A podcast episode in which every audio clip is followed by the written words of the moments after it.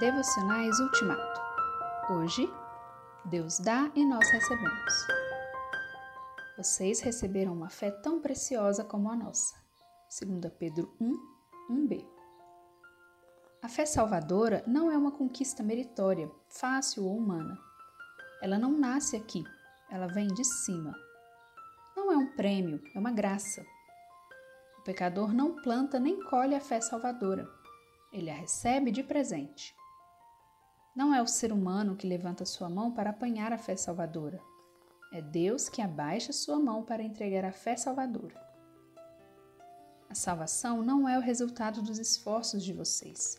Efésios 2:9. Pela graça de Deus é que somos salvos, por meio da fé. A graça de Deus gera tanto a fé salvadora quanto a salvação.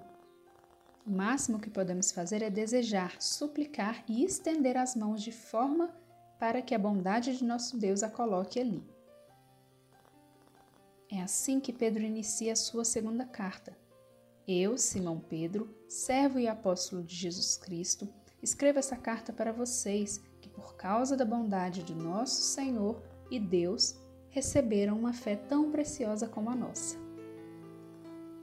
Na soteriologia cristã, o verbo receber tem supremacia sobre o verbo apanhar, como a palavra fé tem supremacia sobre a palavra obras. Deus veio para o seu próprio povo, mas os seus não receberam. Salvaram-se aqueles que creram nele e o receberam. João Batista acertou em cheio quando declarou: "Ninguém pode ter alguma coisa se ela não for dada por Deus." João 3:27.